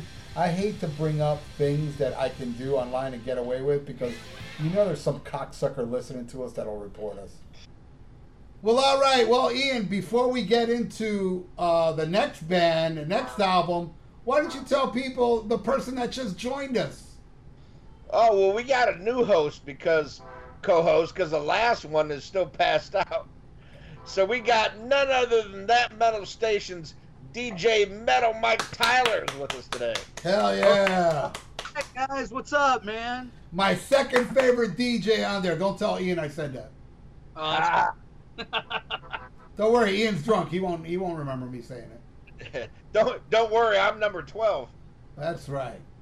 I'm number thirteen. All right. Oh, right. My, my favorite. My favorite Scott Green, Lucifer, whatever the fuck you want to call it. This is DJ Lucifer. This is Steve Miller with Abracadabra. All right, Ian. So uh, yeah, we just finished Fastway. So what's uh, the next album from 1983? All right, well here's one. Uh, I wouldn't say fresh, but uh, after leaving the Runaways or their demise, Lita Ford comes busting out with Out for Blood. Does anybody remember this album? I own it. Well, which I, uh, oh, which album cover do you have, Ralph? I do not. Have, I don't have the cool one. The one with the Oh, with, with the spider web. No, I don't have that one. Oh, you got the other one. Okay. Yeah, unfortunately. But I, uh, I, do, I did own it way back then on the power of the video, Out for Blood. Uh, I saw the video for Out for Blood on Night Flight, not MTV. MTV did not show that video. And I love that song, so I ran out and bought the album, you know? Nice. I was just gonna say I don't even remember a video for Out for Blood. It's an awesome video. It's really cheesy and stupid, and and that's what I love about it. It's it's total '80s video, with uh with a little storyboard of a of a funeral, not a funeral, like a graveyard. It's badass. It's badass. Check it out. Nice. Mike, are you familiar with this album at all? Uh, yeah, somewhat. I mean, I liked Lita, uh, but honestly, I didn't get into her until her second album, and then I had to go back. But it was actually my older brother who introduced me. Um, you guys might know him as uh, Scapegoat. He's the guy that does a lot of the killer bumpers and, like, you know, the whole. Um, if you came here for this, and that's my big brother. He's the one that did all that stuff. Ah. He's he's the uh, yeah he's the one that introduced me to Lita Ford and uh, uh yeah it, it's a good record man. I mean I got to be honest with you it's not one I go back to a whole lot. Uh, I kind of preferred the Runaways but I like Lita. I mean fuck what's not to like? Especially back in the day she was smoking high. Dude, you got to see the video how she's dressed. Well, she's dressed like the like the album cover with that oh that short that short fucking leather getup, man. oh yeah man. She, looks she's so hot. Man. I think she's batshit crazy I mean And that makes that makes her even more sexy to me. uh, Oh yeah. What- it's Does that what her mean she's better in bed? Yeah, if her if what her kids and everybody is saying about her, I'm like, God damn, man. But, Yeah, Yeah. yeah, not so not so nice of a mom. I've heard. Yes. yeah. I, I, I don't believe that shit. I, I think the dad's the bad guy. I, honestly, I think there might be. You know, the thing is, man, it, it you know, if she's if she is mentally ill, she don't get help. It's it's a fucked up situation because it's like, well, can they really help their behaviors or not? You know, it, it's it's just one of those things. I don't know who's telling the truth. I don't, you know, maybe like you said, maybe Lita's getting fucked over, but something's fucking weird there, man. I mean, I I, I just have it hard to wrap my head around that the kids wouldn't want anything to do with their mom. I like to wrap my head around her vagina, and I'm not talking about the one on my shoulders. Yeah. Even Oh, now, yeah, even now, dude. Especially back then in her fucking prime. I mean, I was so in love with her. She's definitely in my my spank bank of that era. Her, Tony Katan, a few others. I think of like the hottest chicks in metal. She may be the hottest, hotter than Yeah. Doro, and I love Doro. Oh, Doro's. yeah, Doro. Ooh. And I like Doro. I- I, I- like Doro more than Lita uh, as a music wise, but Lita Yeah. I think is hotter. There's so, and I thought she was the hottest Runaway, which you don't really hear much. But I thought she Yeah. was so smoking hot in the Runaways, man. She Even sure when she was chubby. You know, like Yeah. like to me, like the hottest chicks in metal are like, you know, Lita, Doro, Bret Michaels. those, those are some hot chicks I would love to bang. Greg Barnes. Yeah, but but uh, I I think her seriously. I think her kids have like Stockholm syndrome. uh, I, I I believe her more than than I believe that guy who used to be in Nitro, who is now like a fucking roided out fucking freak. Nitro. Fuck. Royds Yeah, looks like he's more like a McDonald's fucking freak. exactly, Well, that's what, exactly, that's dude. what uh, I think. But you know, even if she is batshit crazy, she's still Lita Ford. I love her anyway. You know, fuck it. Yeah, and and you know what, man? I gotta say, like uh, after Sharon got a hold of her, uh, it, it really downgraded. I'm not a big fan of the lead album, though. I really do love the song she wrote with uh, Lemmy. Can't catch Yeah. me, smokes. And if you go on YouTube and you type in Lita Ford Can't Catch Me on Vieira Vault, my channel, uh, I saw Lita Ford play a free show and she she played that song and she's still fucking amazing. That's cool. That's awesome. Yeah. I've seen her in concert, but I've never bought a Lita album, and I've never heard a Lita album all the way through. But I do like some selected songs. I saw her back in the day in the '80s, but it was already the third album, or was it the third album? Yeah, I think it was. Uh, no, yeah, yeah, I don't remember, but uh, I can't remember now for the life of me who she opened for. I think it was um, Stri- No, not Stryper. Um, Loudness, Lita, and I cannot remember the fucking headliner. Or Black and Blue was on that bill actually, but I can't remember who headlined that fucking show. Might Well, I, I met I met her a couple years ago, and she was smoking hot. I almost met her in 1984. I was over at Tony Iommi's house, and I said, "Hey, where's Lita?" And he said, "In the fucking kitchen where she belongs." and you know, I you know, I was like, "Hey, you're Tony Iommi. Let's do some blow." Well, I, I want and, uh, and to recap the album. Uh, I haven't heard it in so long, but uh, I remember I love the title track, and there's a song on there called "Die for Me Only" Black Widow. Fucking awesome. But the rest of the album, I mean, I remember there was "Just a Feeling," which is an okay ballad, and I can't remember the rest of it for the life of me. But it's not a bad album. But the next one was much better. Um, with Randy Castillo, uh, "Dancing on the Edge." That's to me her best album. Though I have not heard her later stuff, so. That's I love "Gotta Let Go." That's a great one. Gotta Let Go, Lady Killer.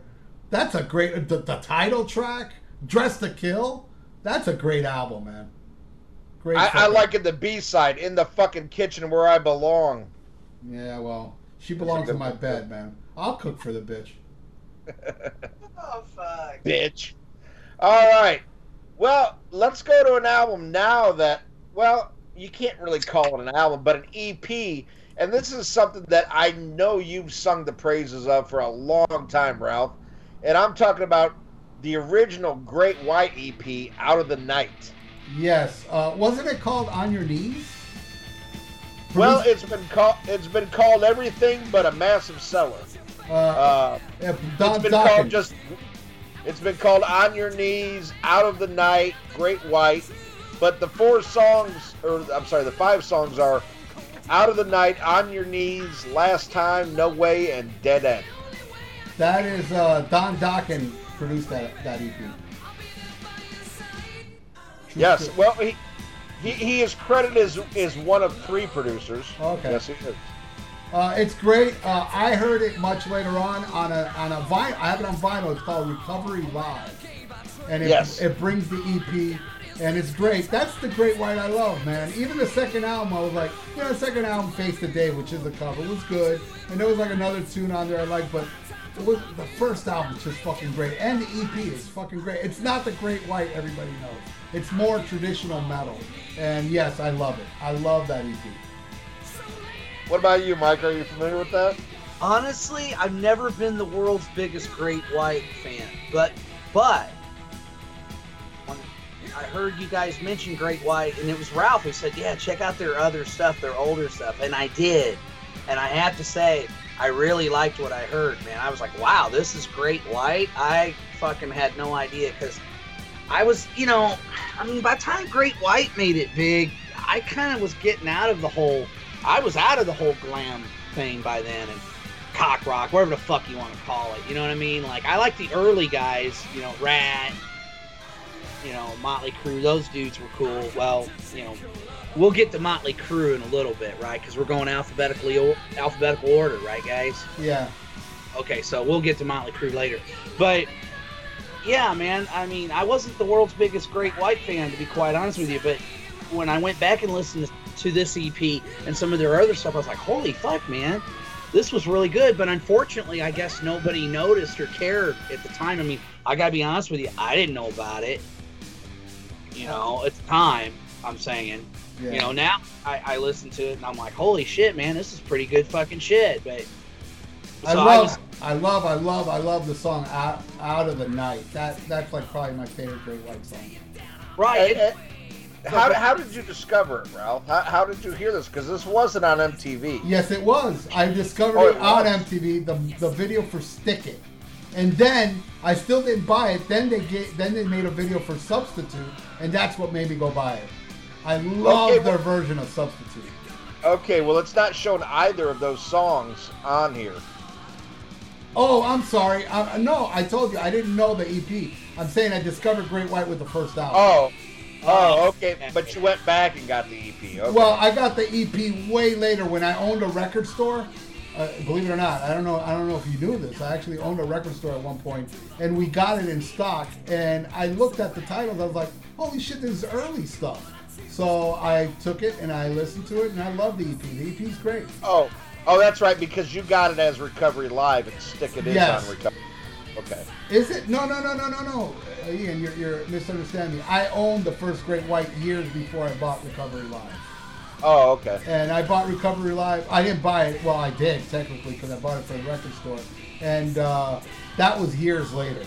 I don't know what year that came out. Maybe '88. Uh, around Uh, 87. All right, 87, 87. Well, I, I, 88, I had the record store, so that's when I bought it.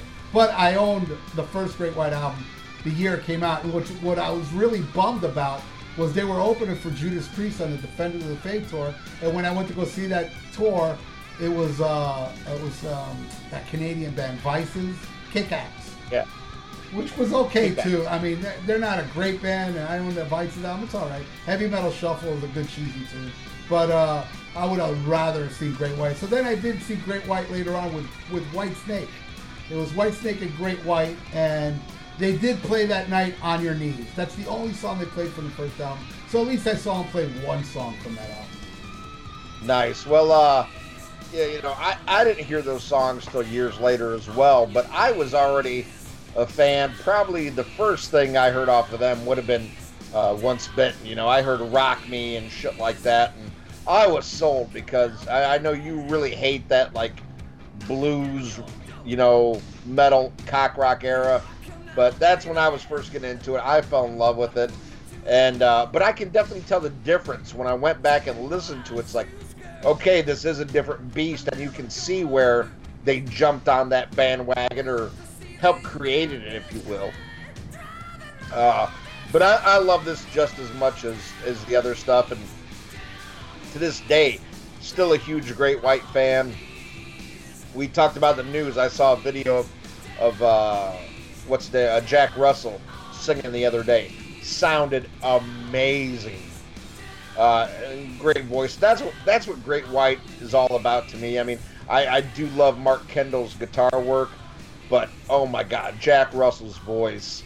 Uh, nobody can cover Led Zeppelin like that guy, and to me, he can sing the phone book. Uh, you know, you're right. Great vocals. I remember when they did that unplugged years ago, and they they did some Zeppelin, and I was like, holy fuck. Yeah. They did a great job. And like I said, I've never, and, and this is coming from somebody who was never a huge fan of that band, but I was impressed with that. And then, like I said, when I went back and listened to their older stuff, it's like Ralph said, it's it's really more traditional metal, you know, which is right up my alley. Like I said, I didn't hate Great White. Don't get me wrong, but I wasn't like, yeah, you know. Of course, like I said, you know, with all of us, there's age differences. I mean, Ralph, he's older than me. I'm older than you, so I'm kind of like in between you guys. Like I've always noticed that about this show. Like sometimes I'll agree with you, Ian, and then other times I agree with Ralph. It just depends. Well, you can't be right all the time. well, right, right, right. You're only right when you agree with Ian. Hey, another thing, uh, Great White suffers the hysteria syndrome with me. It's it's the same deal like Def Leppard. I love Def Leppard and hysteria. I was like, eh, that's how I feel about Great White. yeah, right. Like I hated Hysteria. Fucking hated that record. Yeah. That's not my Def Leppard. It my was- Def it was a Pyromania pisser. and everything before. It was a pisser because I love Def Leppard, and you know what? I was a defender of Def Leppard because Pyromania, of course, became so huge. You had to hate it if you were a serious metalhead. And I was But like, "Fuck you! I love this. I love Pyromania. Still love that fucking album. Yeah, it's a good record. It's still a good record. It's I a mean, solid, great, timeless album. Drum machine Yeah. and all. fucking high and dry, and uh, man, yeah, the Oh, early yeah, Def. High and Dry is better, and I like On Through the Night even more. A lot of people don't like that one. Right, I like Def Leppard, but even Pyromania, it was a good record, man. It, I on it, and I have to say, I mean, it just sucks that that old boy lost his arm because Yeah. I that's what changed the sound of the band. That Well, and I, Well, just let, let me just say, uh, Def Leppard uh, isn't Pyromania from '83. Yeah, we Yeah. already talked about it. Oh, he did. Oh, okay. So let Mike Yeah. talk because we already had our, our say. Go ahead, Mike. I'm sorry.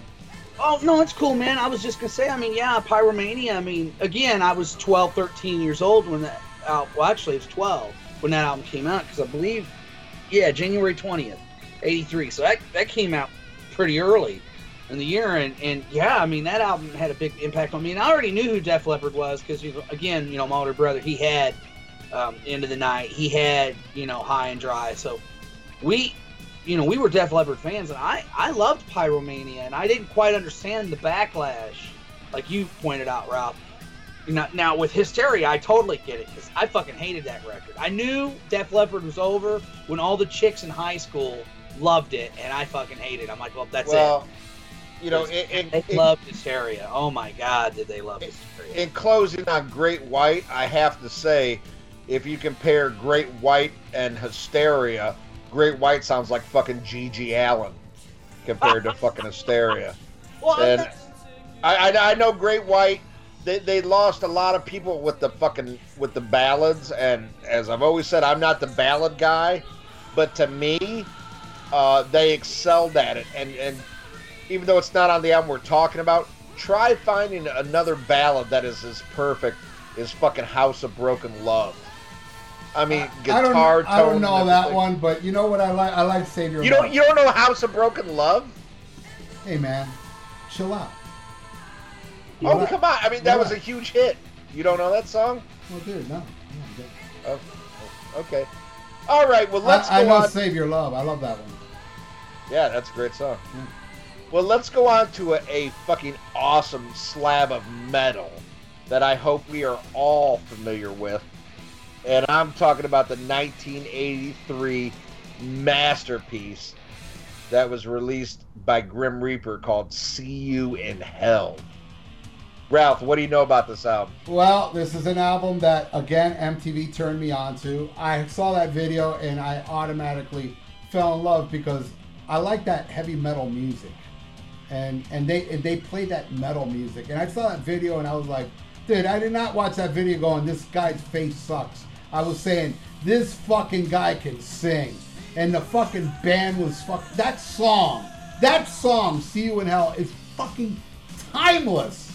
And so is the album cover. It looks like a Killer Molly Hatchet album. I was like, bro, It does. I gotta buy this fucking album. I took it home. I love the album, but there is one song I don't like on the album that is universally loved by Grim Reaper fans, and I'm sure you can guess it. Go ahead. Go ahead, Ian. Oh, don't tell me you don't like The Show Must Go On. Oh, I love that song. That's a ballad. I love it. Oh, okay. What's the, dude? Everybody points to this song as like one of the greatest songs ever. I'm like, dude, I cannot stand that chorus. The song's good, but the chorus sucks. Talking about Dead on Arrival. Ah, You like it, don't you? Come on. I, d- I do. Yeah, every, everybody does. For some reason, that's the only. I love Liar Rap the Ripper. Come on, bro. Run for your No. life. The show, the show must go on. Kicks ass. All hell lo- lets loose. Great album. Love it. All right, what do you think, Mike? Are you familiar with this album? Yeah, um, great vocalist, very underrated vocalist. Um, Stevie, he's fucking great. Um, I know, you know, he was popular, you know, especially Beavis but hell, he's fucking fat. Well, you know, hey, fuck you, man. I'm a fat guy, so I gotta stick up for my own. Oh, you know, great oh. vocals, and and and yeah, Wrath of the Ripper is probably my favorite song on the album. Great fucking record, man. And I think a kind of a precursor, like when I listen to it, even now, I hear elements of power metal. You know, like a lot of your power metal vocalists. I think. Oh yeah. Oh oh. Well said. Yeah. Yeah. This is very much a, a blueprint of power metal singers. Is this song? And you brought up fat, and I, I hate to change the subject for a second, but I gotta say this because this has been eating at me a lot. Um, back uh, back in uh, th- three years ago, um, as you remember, I was in the hospital.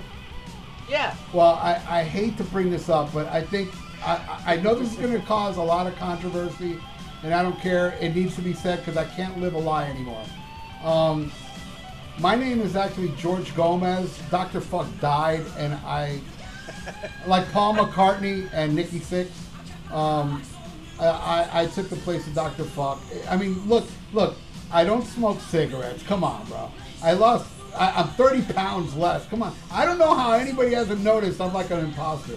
But let's not talk about that anymore. What's next, You Ian? sure sound like him. You sound like Dr. And I sound like him too. And, and the singing, you know, you know how I, how I got, I didn't sound like Dr. Fuck singing, but this is what I did. I inserted a chicken bone in my throat. awesome. And that's how I sing like this now. Uh, That's the Well, only way you can whatever- get Dr. Whatever Fuck it takes to, you know, because the world needs Dr. Fuck, my friend. Yeah. Whether it's real or pseudo Dr. Fuck, we we need that. You know, so you know, rest in peace to the original Dr. Fuck. Yeah, yeah. Uh, But but but yeah, if if he wa- if he would have lived, then I I wouldn't be part of this show. So That's true. Well, True. all I know is the people on unpopular metal opinions like the original Doctor Fuck. It's the new one they can't stand. yeah, I heard, I heard. By the That way, has the chicken bone in his mouth. next Uh, next album uh, cover, I'm gonna I'm not gonna wear shoes. By the way. That fucking man, I got added to that oh months ago, and oh my god, some of the shit on there, I'm just like, really? Hey hey hey hey! Don't steal my Uh. thunder. I don't want them to put a picture up of you and replace mine. Oh, I don't think that's gonna happen. Yeah, Dr. good, good, good. Public Enemy number one, but Hell I will yeah. say, like, I was just like, whatever. I just let him do it. But sometimes the, these people would just post. It wasn't even really unpopular. It's like fucking stupid metal opinions. I mean, Well, he- like, okay, whatever, you know. Here, here's a popular one. See you in hell kicks fucking ass. Fuck yeah. And uh, and I, I discovered this one late. I was definitely late to the party. I never saw this on MTV. Uh, you know, at the at the time, it wasn't until years later when I saw it repeated on Headbangers Ball. But at the time it came out, had no idea. But a friend of mine gave it to me on vinyl, and I fell in love with the, you know, just the artwork. You know, he gave he gave me like uh, there was a fire sale at a local record store, and he bought all this vinyl, and I was like, "Oh fuck, I don't have a record player." Gave it to me, and uh, you know, I'm looking through. I was like, "Oh, Back for the Attack, awesome!" I was like, "Oh, Grim Reaper, what the? F-? I've never even heard of it." And this is probably, I would say, 89 or 90. And I just looked at that cover. I was like, "Oh, I gotta listen to this, man!" And I fell in love the minute that fucking needle hit.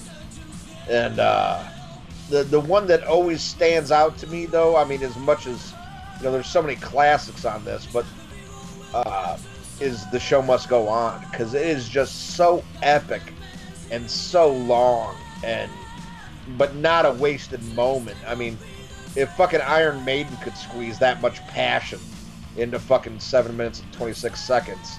Uh, their their last fucking 10 albums wouldn't suck so much. but this is absolute perfection. Yeah, it definitely influenced fucking power metal, but to me, this shit's all over power metal because it's traditional metal with power metal like vocals Right, right, right. they, they, they, they did definitely suffer from the physical appearance of, of uh, Steve Grimmett, and and that's unfortunate. You know, it's like- it's like one of those, you know, if they came out in the '70s, nobody would give a shit because you heard a good song and you liked it. But uh, you know, let's be honest. Californian, yeah. Uh, you, you know, if, if if BTO came out in 1984, they never would have stood a chance Yeah. you know, you got you got you got four fat Canadians. You know, it doesn't matter how good the songs are. Nobody would give a fuck if you didn't look like Duran Duran. And uh, y- you, know, and, official shit did start in the '80s, unfortunately. and, and, and you know the the butt of the joke because that, but you know what people really need to focus on is is the music. And yes, how awesome that voice is.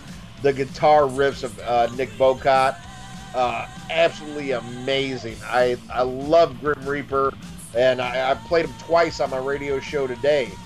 And uh, you know, once by request, and I love that because I always get a request for Grim Reaper, and I love that metal fans don't forget this shit. Uh, they don't give a fuck what the guy looks like. It's all about the music, and that's what Grim Reaper is all about.